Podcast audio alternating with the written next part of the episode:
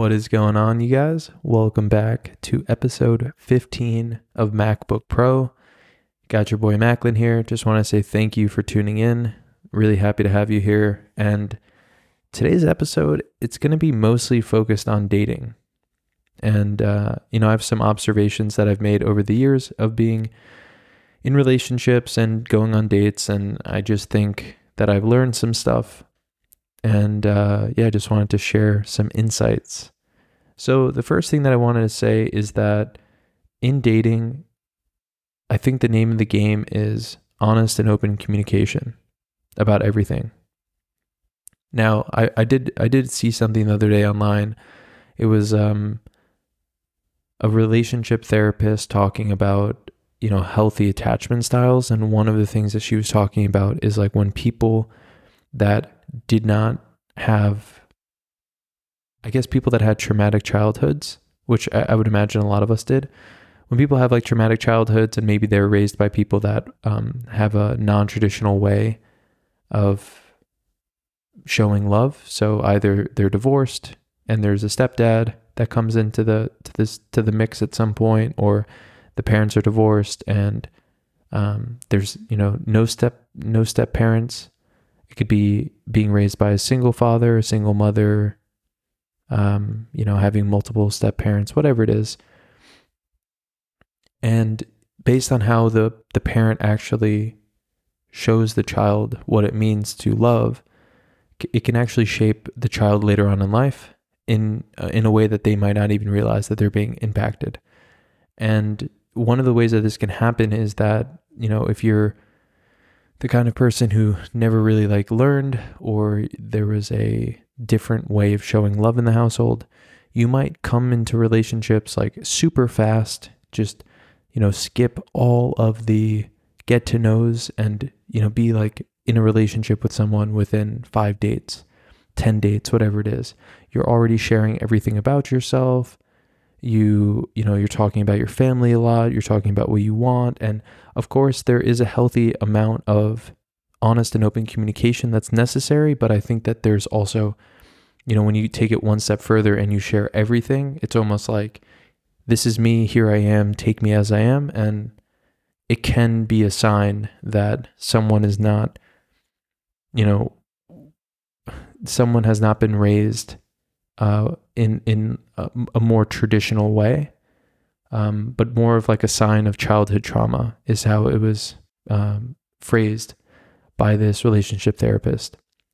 It's just an unhealthy attachment style that she was talking about. But the reason that I bring this up is like I think that there needs to be a really good balance between being honest, being open, sharing what you want, you know, sharing past experiences if you're asked about them, but also having like a healthy level of skepticism and and um you know a, little bit of hesitation right?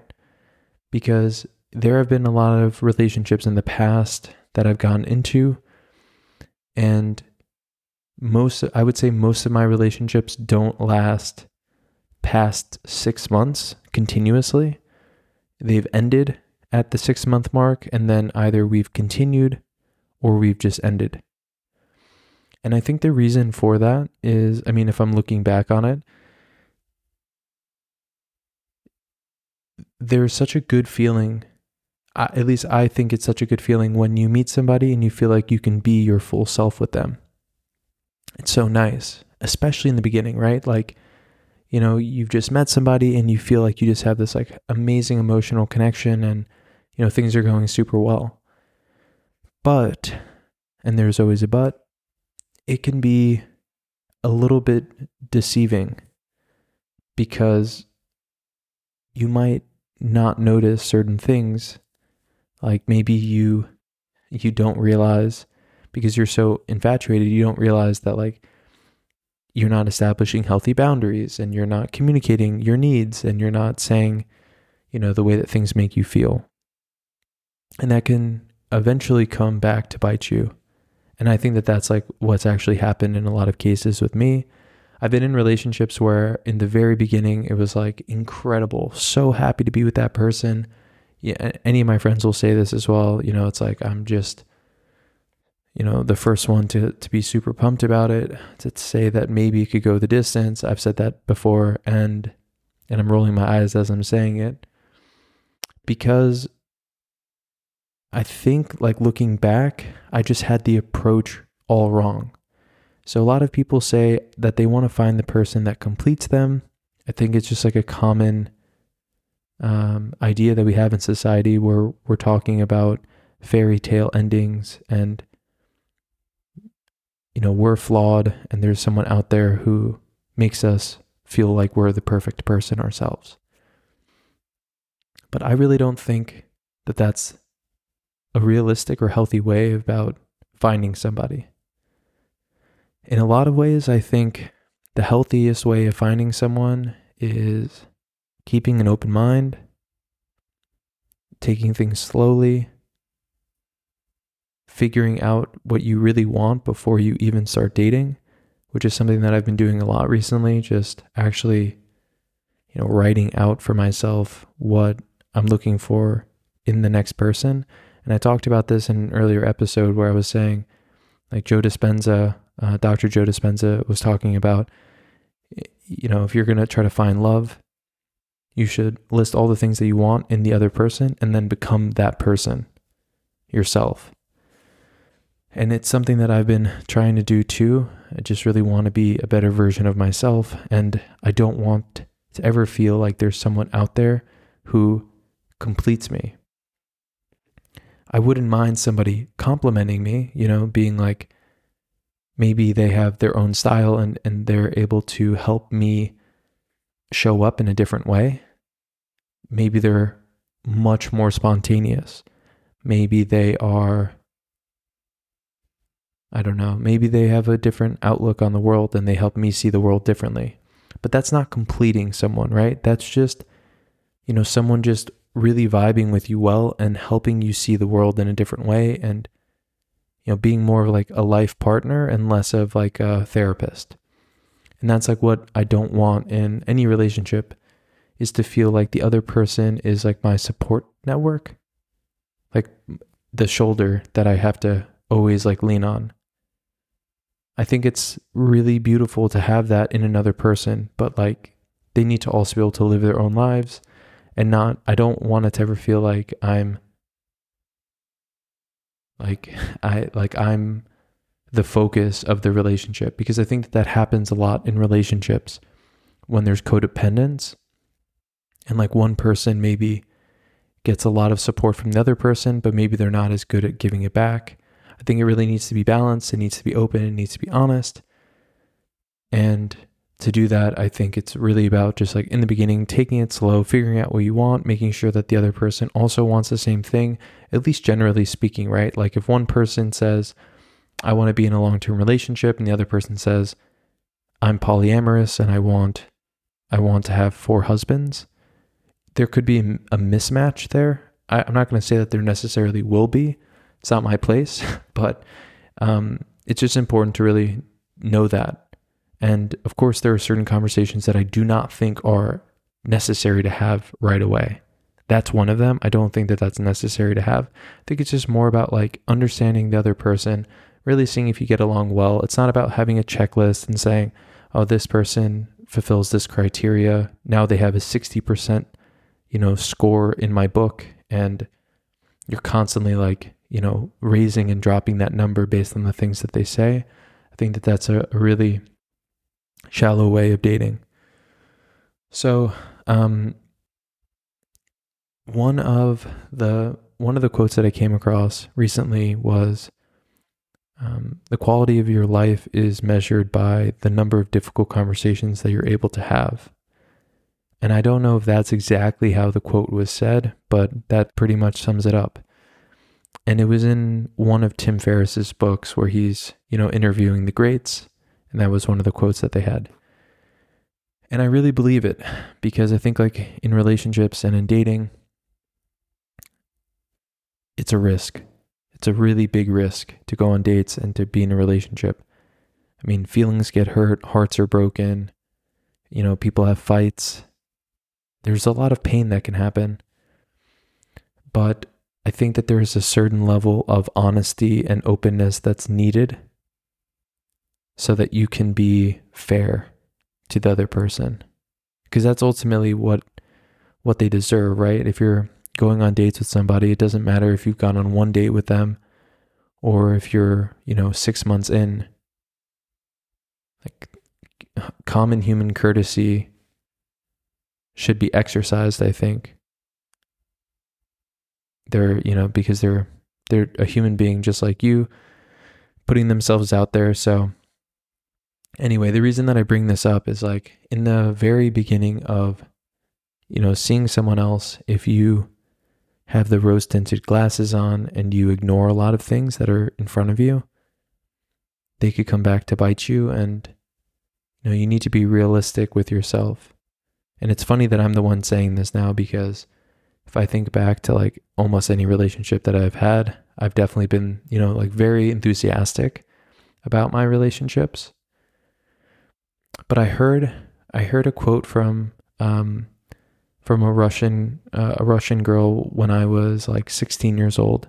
She wasn't a girl; she was like in her early 20s. So she was a Russian woman, but I had a huge crush on her, and um, and I told her I was I mean I was 16. I was such a fucking dweeb, and I said like, "Oh my god, I have such a crush on you," and she was like, "You're just like all American guys." American guys, they fall in love so quickly, but then they fall out of love just as fast. Russian guys take a long time to fall in love, but once they're in love, they stay in love. Now, I don't know if that's even culturally aligned with Russia. I have no idea. But I think as far as the American side, I mean, we invented the Hallmark channel, right? We I think we invented the greeting cards. You know, we just have a problem in in US culture with understanding the nuances of love. I think we're we are very good at the honeymoon phase and we're really bad at the maintenance phase. When you I think if I understand correctly, I think that there's like um, a chemical switch that happens after the honeymoon phase where uh, your body produces oxytocin, which is the love hormone, if I'm not mistaken. And I'm pretty sure it's during that phase that a lot of people fall out of love because, you know, it's no longer maybe as exciting. But it's still really important that you find somebody that makes you feel like you're a better version of yourself and someone that really brings out those sides of you. Again, it's not about completing you, but it's about complimenting you and making you feel like you're just like a superhuman kind of like a better version of yourself. And sorry, I I'm uh I have like indigestion because I ate my dinner pretty fast. But um, the other day I was on the phone with my mom, and my mom and I pretty much have these unofficial podcasts all the time. Like we'll talk on the phone for like an hour or an hour and a half, and it's almost every single day. It's like right around you know seven o'clock at night, and um, she told me that she was watching a talk online think that's what it was. Maybe she was listening to a podcast and the speaker said, Don't don't date to marry, marry to date. And I thought about that for a really long time. It's been about a week now, and I've just thought about it a few times a day. I'm going to say it again. Don't date to marry, marry to date. I think what it means, I don't really know, honestly, but I think what it means is find somebody who makes you feel excited and and energetic and enthusiastic and you know somebody that you really could see yourself with in the long term somebody who's like like a sustainable presence in your life. And what i mean by that is when you're dating there's so many different considerations about, you know, when you're um, meeting people, right? Like there's so many different things that you could focus on. Some people focus on looks, some people focus on personality more. Sometimes you focus on their interests and your shared interests more specifically. Maybe you focus on the bad things. Like I know a lot of people that run away the minute that they hear something that's, you know, quote unquote scary. But at least like how I see it now, I'm I'm 29 years old. I'm a, a lot different than I was when I was 22 and dating. How I how I look at it now is like I just try to stay as open-minded about everything as I can be. I don't let that voice come into my head where it's like, you know, what if, what if, what if? Uh, I also don't let the voice come into my head where, you know, I'm only focusing on the things that are not great. And when I say not great, I mean like maybe things that I don't really, you know, value as much. Like if if I'm having a conversation with someone and it's very obvious that we have complete different interests, um, you know, that might not be ideal for me. If they're like super into, uh, I don't know, super into, like, I'm about to just say some weird shit. Like, if they're super into like um, science and I'm not into science at all, in the past that would have definitely like not been ideal and probably would have been something where I would have been like, ugh, because I just don't like science. but even religion is another good one. Like in the past, like if I met somebody that was super religious, like when I was a lot younger, it was definitely a huge turn off. But now I actually think it's really beautiful when someone's religious or when someone's not, right? It's just cool to understand them more and and to just keep an open mind and be curious and just that's the whole thing. It's it's all about curiosity. I don't i don't want to come in with judgment. I don't want to be like the person that's constantly looking for something wrong.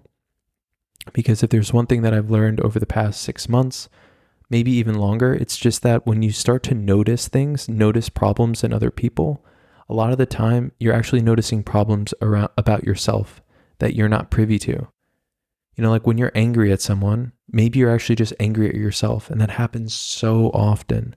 So often I'll be in a bad mood about something and I'll think, why am I actually upset about this? And then if I like really, like if I meditate or I really try to focus on, you know, why I feel that way, I'll be able to trace it back to something that happened to me earlier in the day or, you know, something that's been on my mind recently. And so I think it's, it's just important to watch the like what is it? Watch the thinker, observe the thinker. When your thoughts come in, it's really easy to not be aware of them. But once you do learn how to be aware of thoughts that are coming in and you catch them, it just makes it so much better, um, you know, to, to actually get to the root of things and to fully understand, you know, yourself more and why you, why you feel the way that you do. So rather than like judging people and like looking for these things, now I'm just like very curious and I'm always like trying to understand, you know, where someone's coming from and why they why they think the way that they do and why they do the things that they do.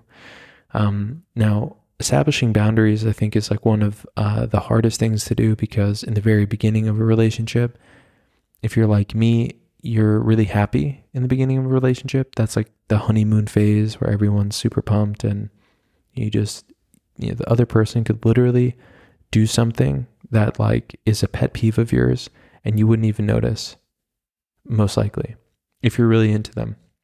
And then later on those same things you know because you've you haven't said anything those same things if they continue to do them they get on your nerves. And you know you've been stuffing it down for so long that eventually one day you erupt. And you see that in sitcoms and movies all the time um, where the couples have have a fight after, you know, after the honeymoon phase is over. So yeah, um, don't date to marry, marry to date. I still don't really know what that means, but I like it. I feel like I kind of get it. And um, that's definitely the way that I'm seeing it a lot more these days.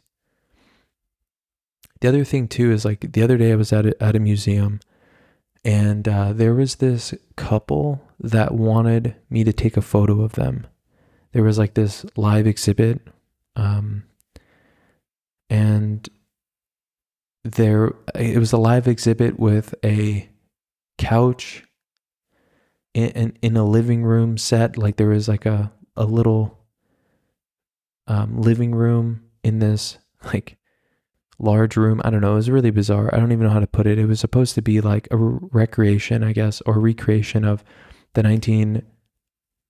1960s, maybe the 1950s in Germany. And so there, there, there was this couch, and this couple asked me to take a photo of them, and they were in their 80s. I would imagine maybe their late 70s, and they were just so cute. They just like they asked me, they're like, "Entschuldigung," and I immediately thought I was getting in trouble. And uh, they were like, "Can you take a photo of us?" And I was like, uh, "Yeah." And I thought to myself, you know, these two people have found each other, and they're still going on dates. They're at the museum, and they're in their seventies, and they still look like they look like they should have been doing what what what people my age do when they go on dates, right? Like they they want to take photos together, they want to remember the times together. They do silly stuff like sitting on the couch and asking somebody to take a photo of them so they can show this silly photo of them in a museum but looking like it's a living room in the 1950s. I don't know, kind of fucking weird. Yeah, sure. The exhibit, not them. And it would be cool to just find somebody like that. And so, um, if you're listening to this, no, I'm just joking. But anyway, um, the, the reason that I bring all of this up is that so much of dating is, is like, I think so much of dating is like similar to starting a business in a lot of ways. And um, before you start, you know, shitting on me for saying that, I will explain. When you start your first business, a lot of people will say that you know they make mistakes and that they they kind of suffer from the mistakes that they make but they use those lessons later on. So somebody who's a serial entrepreneur who has started a few businesses they'll avoid some of the earlier mistakes that they made because they've already made them and they can learn from them. And they usually apply a level of distance and objectivity that allows them to see things pretty clearly right? It's business that's what they say it's business but it's a little bit different when people go through relationships, which I think is very interesting. When entrepreneurs talk about businesses, they're able to say very objectively where things went wrong. But when they you know, when people talk about what what went wrong in relationships, they're very quick to point the finger at the other person and say, "Well, it was because of them that this happened. I would have never done this if this hadn't happened. You know, I couldn't even live with them. And I've d- definitely done this in the past as well. Um, this has definitely been one of the biggest changes. And I mentioned this in a past episode, but I don't really blame the other people anymore, you know, because for me at least, I'm super grateful for the relationships that I've had. And every single person that I've been in a relationship with, mostly, I was just thinking about one person in particular. Um, every single person that I've been in a relationship with really took my needs and interests and put them first. And really made sure that I was happy and they are all good people, all of them. I wish them the best. And um, I'm ready to finally start applying lessons, like emotional lessons, to my life so that I can avoid making these same mistakes. Because it's easy to learn from lessons that don't hurt uh, emotionally, but once your ego is on the line and it's, you know, desperately holding on, trying to survive, it makes it very difficult to be honest with yourself. And so like something that I always encourage people to do if they have it, uh, you know, if they have the time and the, you know, the, the will to do it is to just think about, you know, past relationships, past interpersonal conflicts that they've had, whether it's with a partner, with a friend, a, a manager, you know, whatever it is, and just try to understand, you know, how things reached the point that they did. Because if you're really honest with yourself, you'll start to realize that there's a pattern in a lot of in a lot of these things. And the pattern is that you were involved in all of them. And uh, it's important to really, you know, take accountability for some of the things that you've said and done because we do things all the time that we're not proud of. It's a really shitty feeling when you look back on something and you wish you hadn't said or done something. But once it's said or done, it's just out there. And it's unfortunate because, you know, if you could take it back, you probably would in most cases. I know I would with a lot of the things that I've done and said, but you can't. And um, so much you know so much wasted effort goes into thinking about what you could have would have or should have done. And the reason that i always you know say this to, to friends or um, anybody that i talk to about this that it's important to like review these things it's not a, it's not about you know making yourself feel bad about things. It's about understanding what you could do differently so that in the future if you face a similar problem or similar circumstance you remember what it felt like you know to have that feeling and hopefully you do things a little bit differently. So that is pretty much almost everything that i have to say about dating right now. Almost. Um, but it's you know what what was on my mind. And I think like one day I'm going to uh, have a have a conversation with my own kids about this because I, I think that there's just so much value as a parent being able to have these conversations um, with your children and just share that you know you're not perfect either. You don't expect your children to be um, so that they understand you know like what love really looks like. It's not perfect. It's messy. It's painful. But it's worth it, right? If you find somebody that you really love and you want to spend your life with, it's a it's a beautiful thing. And um, you know, you just got to be open and honest. I I was watching a podcast, like I was listening to a podcast that has video, unlike my podcast, the other day, and um, I think the the guy's name is Derek Wolfe. He's a former American football player, and he was talking about how you know, his entire childhood. He he was abused. His mom was addicted to to drugs and she was in, you know, very abusive relationships with men. And um you know, he he grew up around that. And he had a lot of like really bad stuff happen to him as a kid. But he said he didn't know what un- unconditional love felt like until he had a daughter.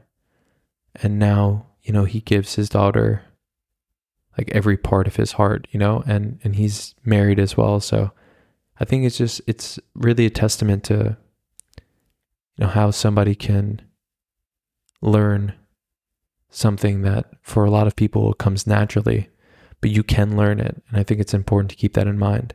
I know a lot of people that are frustrated in dating, a lot of people that are angry about the world, you know people that say that there's no no good people out there that men don't care about women that women don't care about men i really just think it's a matter of finding people that you know see eye to eye with you and you know share your philosophies i think in a perfect world i would find someone that in a in a in a perfect world i would find somebody that likes to have really long philosophical debates but then also likes to take action on those things so that it's not just like, you know, being a, a daydreamer, but also actually being pragmatic. I just think that's a really cool concept, you know, to date like a female philosopher. That'd be pretty cool. But anyway, um yeah, that's that's a little bit about what was on my mind on that. And uh yeah, now I just want to share some really random stories that come to my mind. So, um, one of the first things that I wanted to say, this now has nothing to do with the first topic. So, if you came here for the dating, that's it. There's probably not going to be too much more about dating in this episode. So, uh, yeah, I'll see you later if that's why you came here. But if you came here because you just like me and you want to hear some random shit that happened to me, I'm about to tell you some random shit. So, when I was in first grade, I had a teacher. Her name was Miss. I'm not, my mom says I'm not allowed to say people's names on the podcast anymore. So I, I have to censor myself. Her name was Miss I. Her last name began with an I. She was probably 23 years old, maybe 24, when she was my teacher. She was blonde. She was in incredible shape. She was so beautiful. And she dressed up as Britney Spears for Halloween in um uh, I forget what song it is. Uh one more time, maybe, where she's dressed as like a a, a schoolgirl with like the plaid and the top that's tied, like Daisy Duke style. I think that's how it is, and like a short skirt. Anyway, so my teacher dresses up like that in first grade, and I've never in my entire life thought that I was gay, not for one second, because from the time that I was like four years old, I've just like always had crushes on girls. But when I was, I think I was like, I had just turned six in first grade.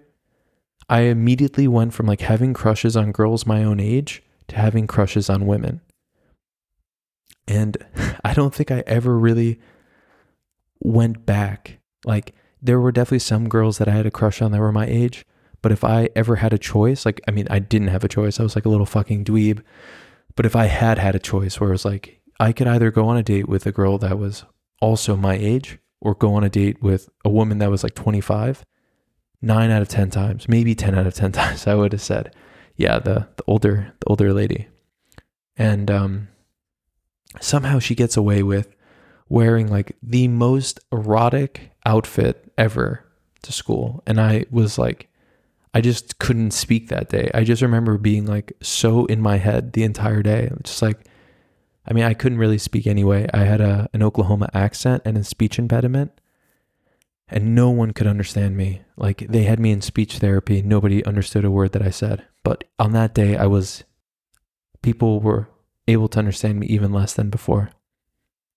And um, yeah, I fell in love with her that day. And then it must have been like later on in the school year I remember the door to the classroom was closing and I went to go like try to, you know, push it open before it closed and my finger got caught in the door and I pulled my finger out of the door and I was like crying and Mrs. I beep uh, grabbed my hand and kissed my finger while making eye contact with me.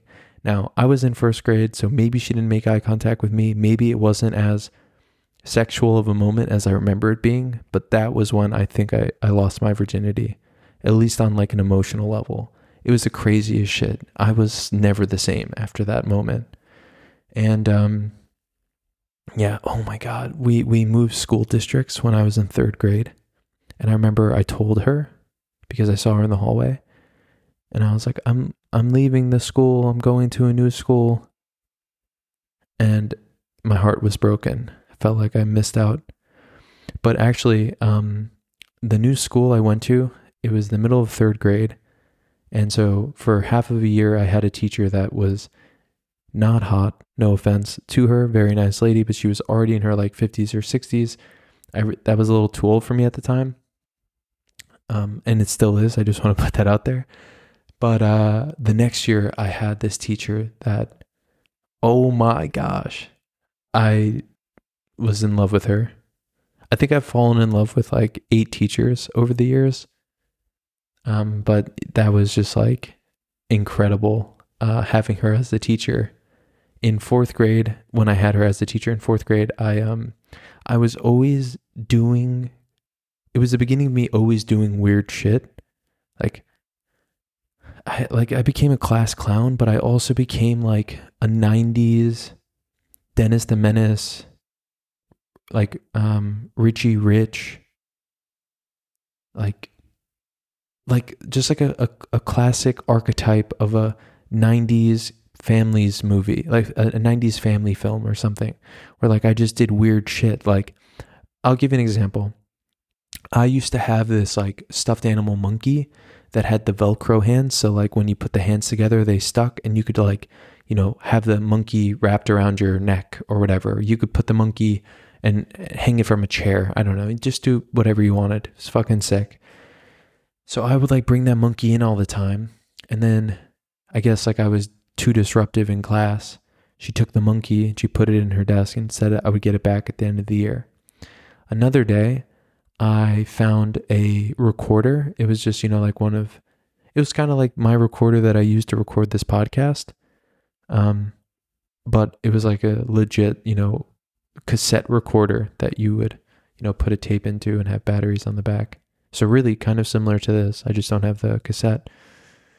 Yeah, and I used to bring that to school and pretend that I was a reporter At least that's what I thought I was doing. I was probably just shoving it into people's faces, hitting record and saying, like, talk, talk. But yeah, she took that away from me too.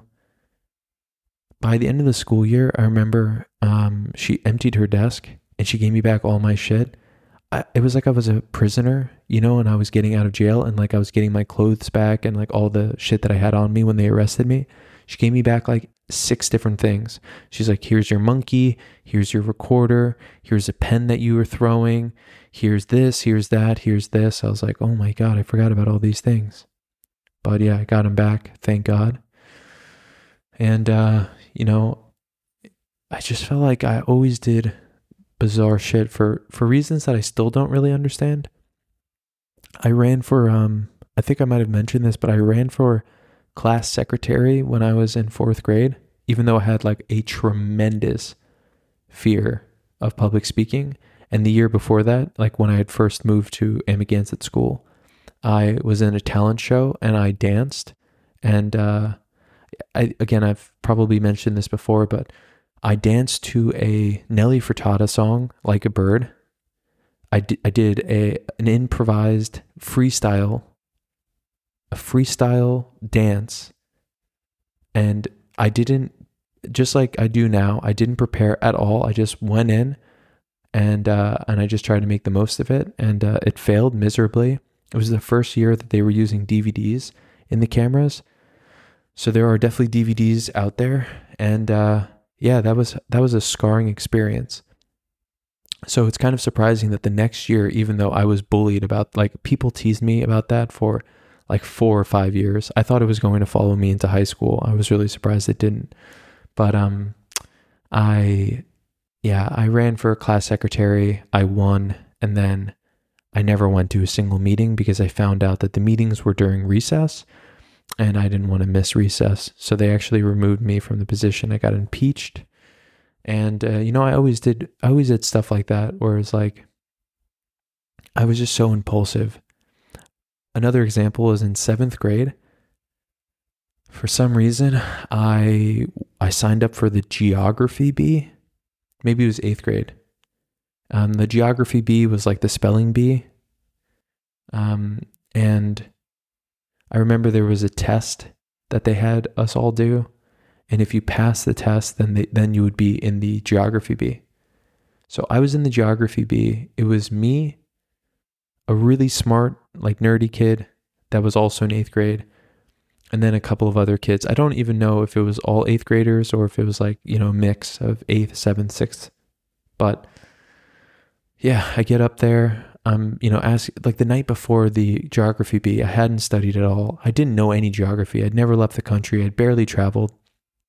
I didn't know where like any states were. I didn't know where any countries were on a map and you know still not too far away from where i'm at now i haven't really made too much progress and i'm i have an atlas that i'm sitting down on the couch while watching tv trying to memorize where places are and i just remember i'm on like the most random page i'm looking at like i don't know countries in like countries in southeast asia but I had no idea where any of them were. Like I didn't even know what I was reading. I was just looking at the maps, trying to like remember where things were. And I probably did that for like 15 minutes. I closed the book. It was a huge atlas. I closed it and I went to sleep. The next day we had the geography bee. And I remember like the first question they asked, I got wrong. it was like, where are the Great Bear Lakes? I was like, what? That's not in my atlas. I didn't see that. I got it wrong the next question, whatever it was, I got it wrong. Immediately, even though kids were cheering for me, that was always one thing that happened that was really funny. Is like I would be bullied individually by kids, but when I was like on stage doing something, I would always have kids cheer me on. It was almost like they hated me, but they didn't hate me enough to to boo me. They were like they would egg me on or cheer me on, whatever however you want to see it. So I remember they were in the crowd. They're like, "Yeah, Frankie, yeah." And uh, just so you know, Frankie is my middle name. It's what I used to go by up until the time I was 17. Macklin is my first name, like on my birth certificate, my passport. It's Macklin Frank Buckler. But yeah, anyway, um, yeah, I lost that immediately. So that was fun. In uh, in ninth grade, our teacher asked, our social studies teacher asked us if anybody in the class was interested in going to China. Nobody's hand went up. I looked around. Finally, a hand went up. The teacher called on her. She goes, Yes, Sarah? By the way, that was not her real name. That was me coming up with a fake one so I don't get in trouble. Yes, Sarah? Sarah goes, Can we go to the Bahamas? She's like, No, no, what? No, this is a. she looks at her like, You fucking idiot. No, this is a immersion program for Mandarin. And at the end of the program, you'll go to China. So I finally raised my hand and I was like, okay, can I go? And she's like, yeah, see me after class. So I was the only kid that signed up. And then after class, um, you know, she she walks me through the program a little bit more. Turns out the program was sponsored by the NSA, which is really funny. So it was funded by like the arm of the government that is focused on international security, or I guess national security, I should say. But this was specifically focused on relations with um, our opponents, if you want to call them that, our political adversaries. So, yeah, um, it was called like the STAR program. And it was taught through the China Institute in New York and the you know class itself was at Dalton in New, in New York City. It was seven hours um, every single day during the summer. Well, Monday through Friday, seven hours a day. So I would get onto the bus at five o'clock in the morning.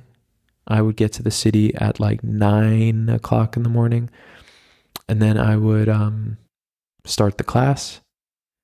We would have a lunch break, and then by the end of the day, it was like, you know, dance and you know, uh, calligraphy. So calligraphy with like uh, the rice paper and the long pens, writing characters in Mandarin, and uh, and then I would go home. And I would usually get home around like seven o'clock at night. Sometimes it was like eight o'clock at night.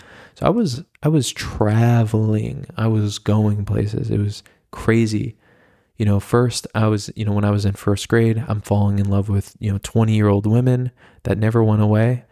25 uh, year old women, I should say, or 23 hour old um, my teacher was. And then as like a ninth grader, I'm going into Manhattan on a bus every single morning over the summer, just chatting with random people that are sitting next to me, hitting on women that are in their 30s.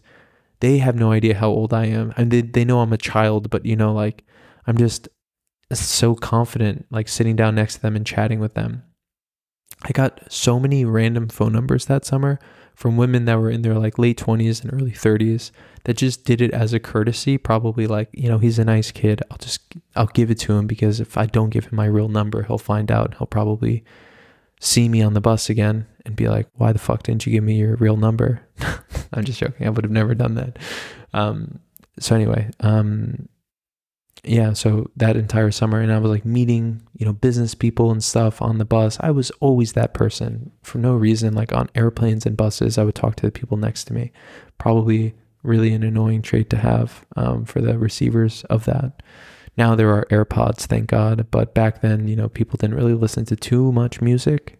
Uh, so yeah, they they were susceptible to my persuasion. All right, so um, yeah um, ninth grade, I did that. And then during the school year, they had a continuation of the program. So I would get on the bus at five o'clock in the morning on Saturday morning. It was like 5.30 in the morning. Okay, sorry.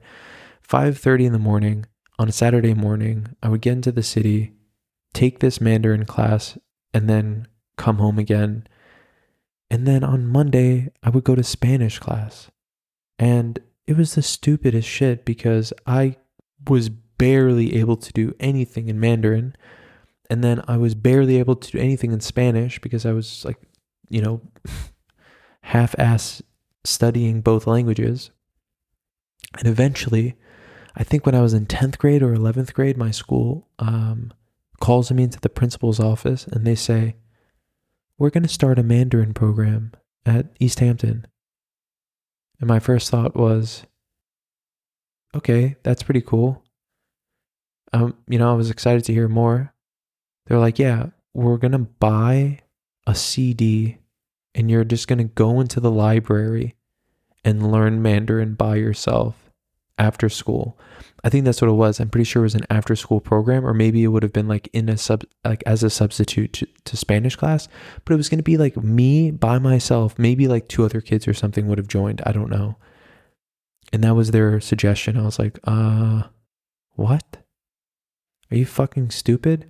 I'm in a classroom for seven hours a fucking day.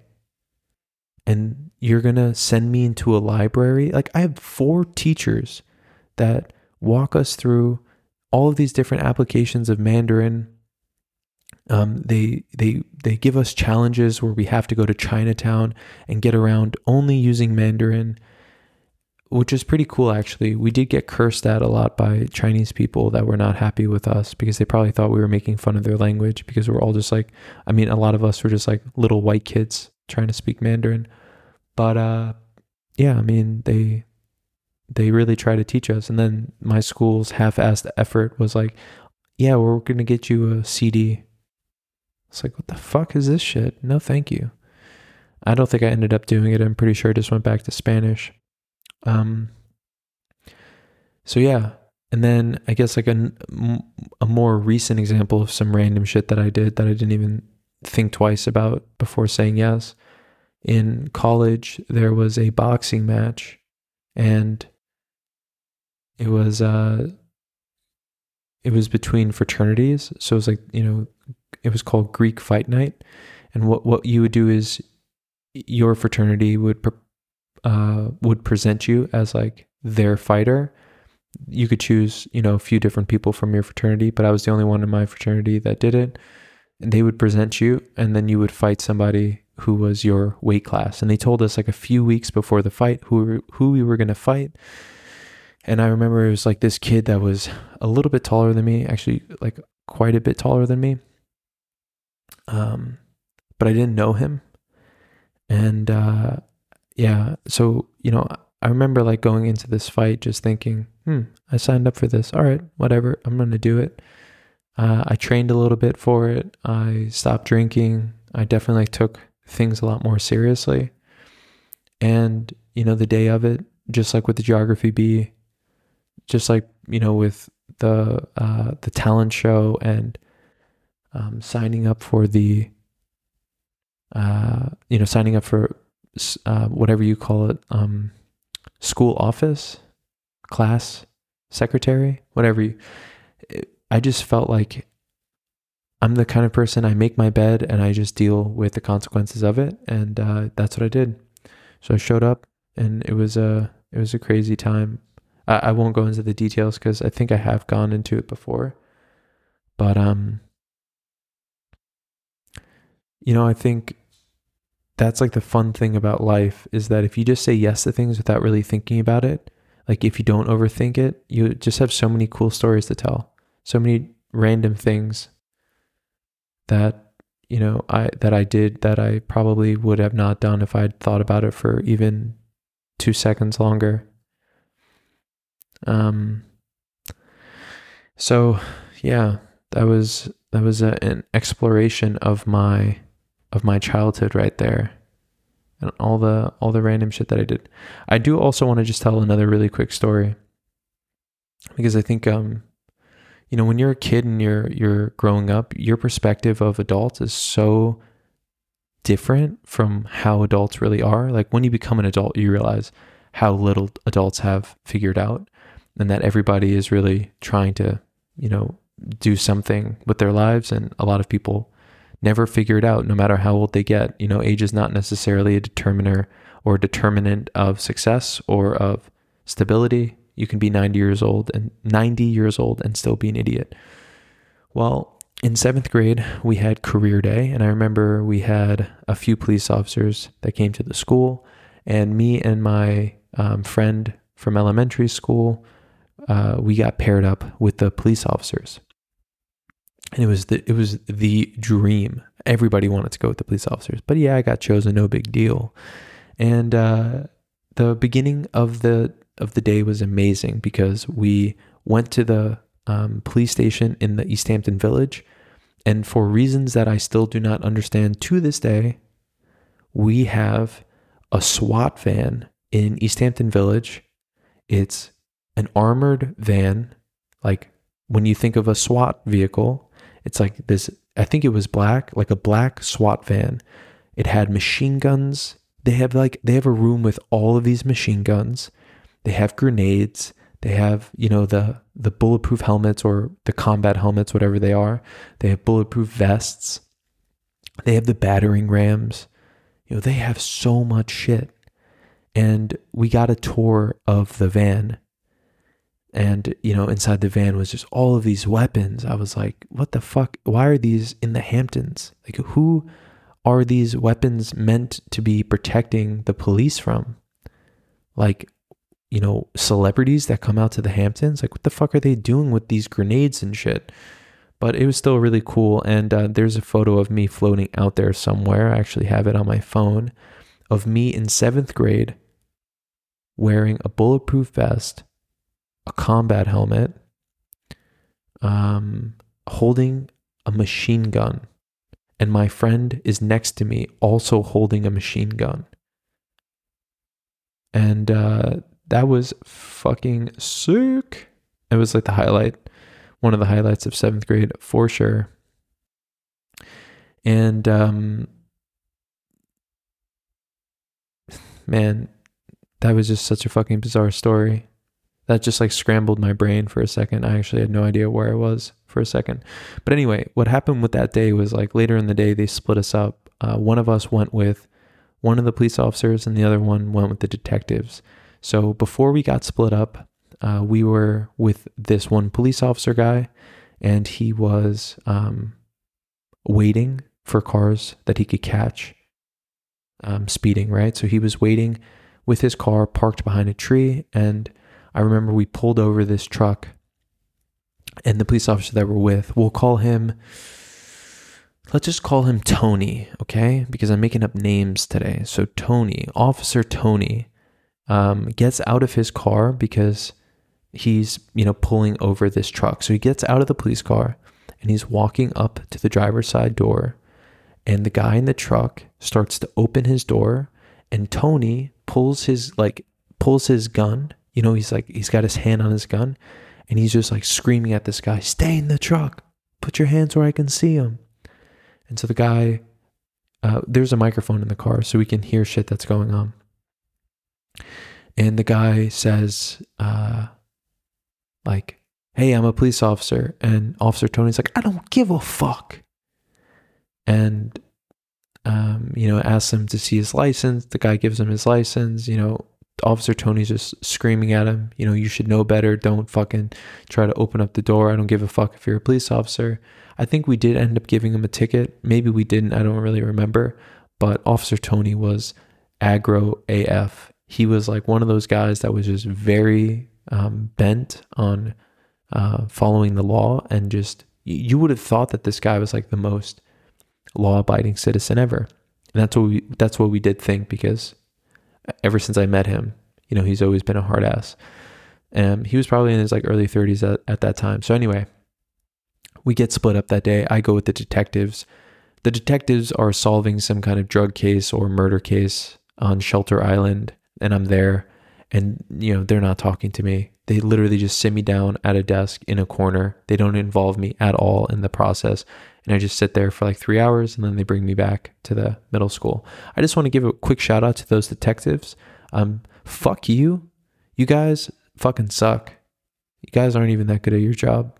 And also that you guys could have had a detective. If you had treated me better i would have maybe become a detective. So it's your fault that the town sucks. Anyway, I'm not butthurt about it.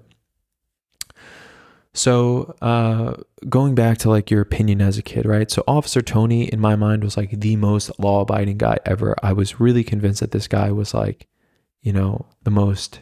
I mean, he was a hard ass, but I thought it was because he was like, he had like a, a very strong um, compass, moral compass.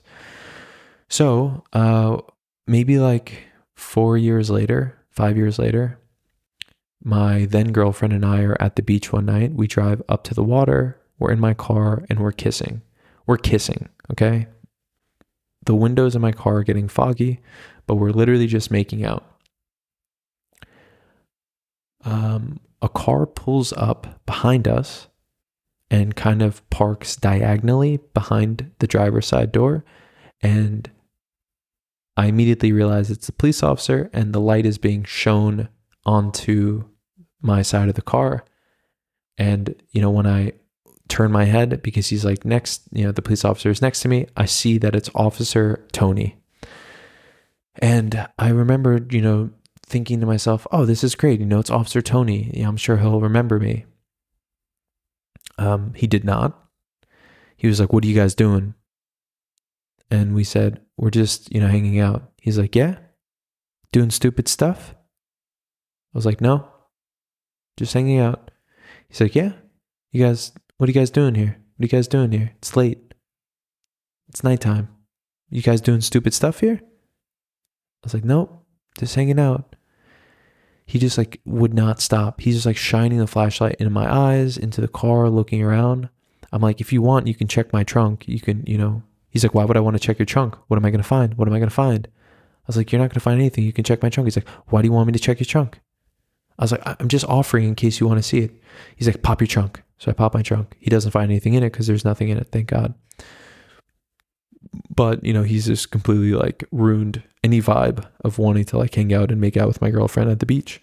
He kind of berates us and then he drives off. I was like, fuck you, Officer Tony. Fucking bastard. Cock block. Anyway, I didn't say that. Anyway, um, so that was like the last memory that I have of seeing him in person was him literally interrogating me at the beach. I was like, go figure. Well, about three years after that, I read a news article that Officer Tony may have been having something sexually with a girl that was in my grade, my graduating class. So I just want to put this into perspective. Uh, at the time that I went to career day with him, I must have been 13 years old. And he must have already been like maybe 30, maybe 31, maybe 32. Okay. So 17 years to 20 years older than us. Now, at the age that I find this out, I'm probably 21 and he's probably 30 He's probably 42, 43, maybe 44. Turns out that he's having a sexual, mm, having some sexual adventures with a girl that I graduated with. And she was a housekeeper.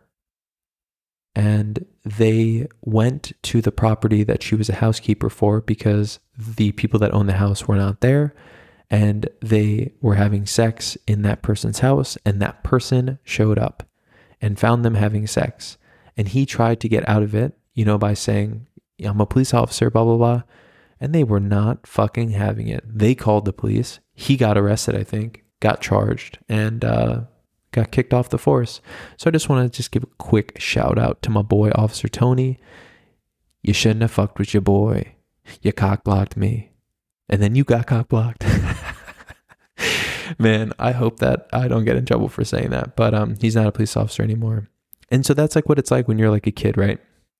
You have no idea. You think that people are acting, you think that everybody's a rational actor. This is game theory 101, right? When you talk about political science, one of the main assumptions of game theory is that the, the actors are rational. And so that they will make decisions that are based on, you know, past behaviors or, you know, expected normal behavior well, this guy was not a rational actor and I just made the mistake of thinking that he was and that like I was an idiot and or I was a delinquent when really he was just a dirty, dirty, dirty, dirty, dirty, dirty, dirty, dirty, dirty cop trying to make me trying to trying to C block his boy. But anyway, um you get that a lot, I think, uh, with people in positions of power, you know, where they take advantage of that.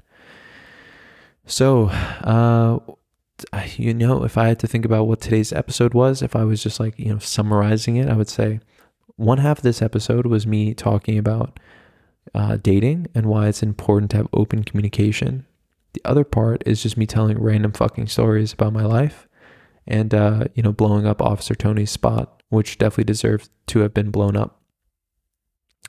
But um, it's funny. I mean, you know, this is all part of the learning process. If anything, like with any of these stories, right? If you think about it, there are things that I've done and things that I've um, been able to reflect upon, and I just find so much value being able to understand why I did something. You know, if I can just like conjure like enough empathy to remember how it felt to be in that position at that time, it really does help me uh, you know, understand other people now and why they do the things that they do.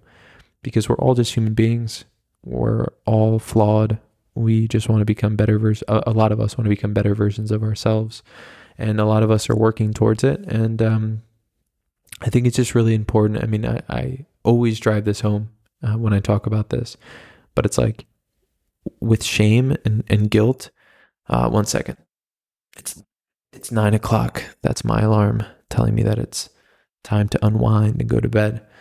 But um, you know, shame is just such a powerful drug. It's like a it's a cocktail of negative emotion and it's something that I don't think serves anybody. Like when you're younger and you have shame, I think it's like okay. Like when I was younger and I was doing things that I knew were not bringing me to the place that I wanted to be, like when I was just like a stoner and constantly smoking weed, even though I knew that I, it was um, pulling me further away from the things that I wanted to do. It was good that I like held myself to a higher standard and that I like got to where I am. But I think shame, like so many other defense mechanisms that we have as human beings, only serves us up to a certain point and then eventually it becomes something that hinders us. So it's the same with like anger, right? You see a lot of people who are fueled by anger that they have about people in the past.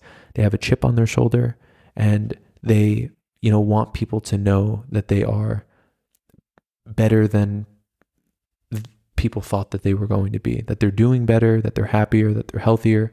You see a lot of people that have glow ups after high school after college after breakups you know um, because the anger serves us. It serves us. It gives us power. It helps us control outcomes over our lives.